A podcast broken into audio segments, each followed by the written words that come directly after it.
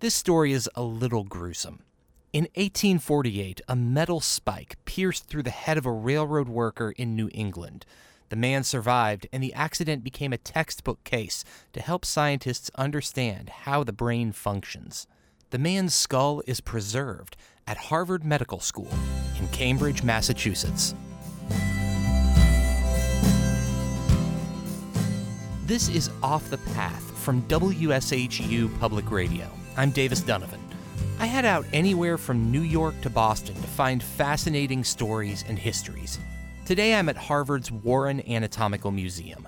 The walls are lined with glass cases filled with skulls and bones, medical instruments, and plaster casts and wax models. Almost all of it from the 1800s, when medicine was a lot different. Was collected for a very specific reason. You needed human remains to teach about the human body. Human remains were hard to get. Museum director Dominic Hall shows me the most famous acquisition the skull of Vermont Railroad worker Phineas Gage, with its painful looking hole in the left temple.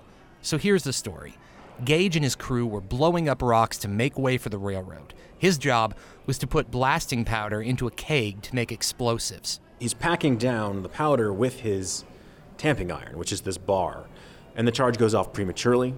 The bar gets fired into his head. It enters into his left cheek. The bar goes behind his left eye, damages his optic nerve irreparably, and then enters into the left front of his brain, and then comes out his forehead and lands about 30 yards away.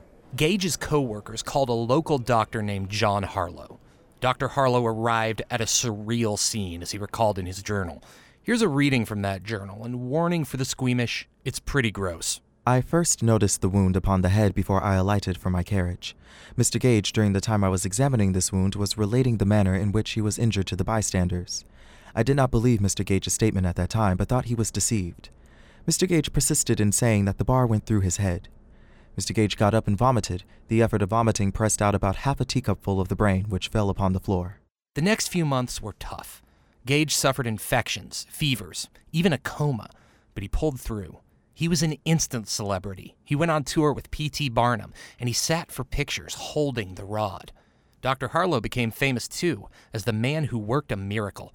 He published articles about Gage in medical journals, but gradually, museum director Dominic Hall says people started to notice something a little off about Phineas Gage. He had a definite personality change. There's no doubt about it. In one of Harlow's articles, the phrase no longer Gage is used. I mean, he was different. He is fitful, irreverent, indulging at times in the grossest profanity. Previous to his injury, he possessed a well balanced mind and was looked upon by those who knew him as a shrewd, smart businessman. Not everyone bought the new personality change. Gage went to see a Harvard doctor named H.J. Bigelow, who said he didn't notice anything unusual about the man. Here's a reading from an article Bigelow wrote for the American Journal of Medical Sciences. From this extraordinary lesion, the patient was quite recovered in faculties of body and mind, with the loss of only the sight of the injured eye. And that's how Phineas Gage found himself at the center of one of the biggest medical debates of the 19th century, says museum director Dominic Hall. Do you believe the brain is one large organ? I mean, or you're, you know, someone who's a localizationist, you know, which everyone sort of is now, where you think that the brain is one organ, but it has different regions that can control different function and part of your personality. And all of that's starting to get unpacked in the 1860s. Whether or not Gage actually changed, his case gave ammo to the localizationists. It was an important piece of early evidence to support the idea that different parts of the brain control different facets of our personality. And today he lives on in pretty much every neurological textbook in the world. If you know that the injury to the front left of your brain compromises your executive function and your social interaction, and you want to talk about that in a textbook, and you want to use a case study to do that, you incorporate Phineas Gage. Gage's celebrity died down, and he eventually went back to work as a carriage driver. Letters from people who knew him suggest his personality may have even recovered. He lived in Chile and San Francisco, and he died from a seizure in 1860.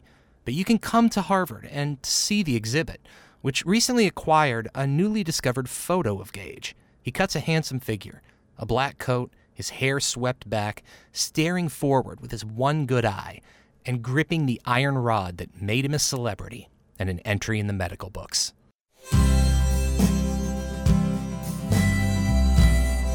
This is Off the Path from WSHU Public Radio. I'm Davis Dunavin. I'm out there looking for fascinating stories and unusual characters on the road from New York to Boston. If you know about a great story I should check out, let me know. Email offthepath at wshu.org or tweet at WSHU Public Radio with the hashtag offthepath.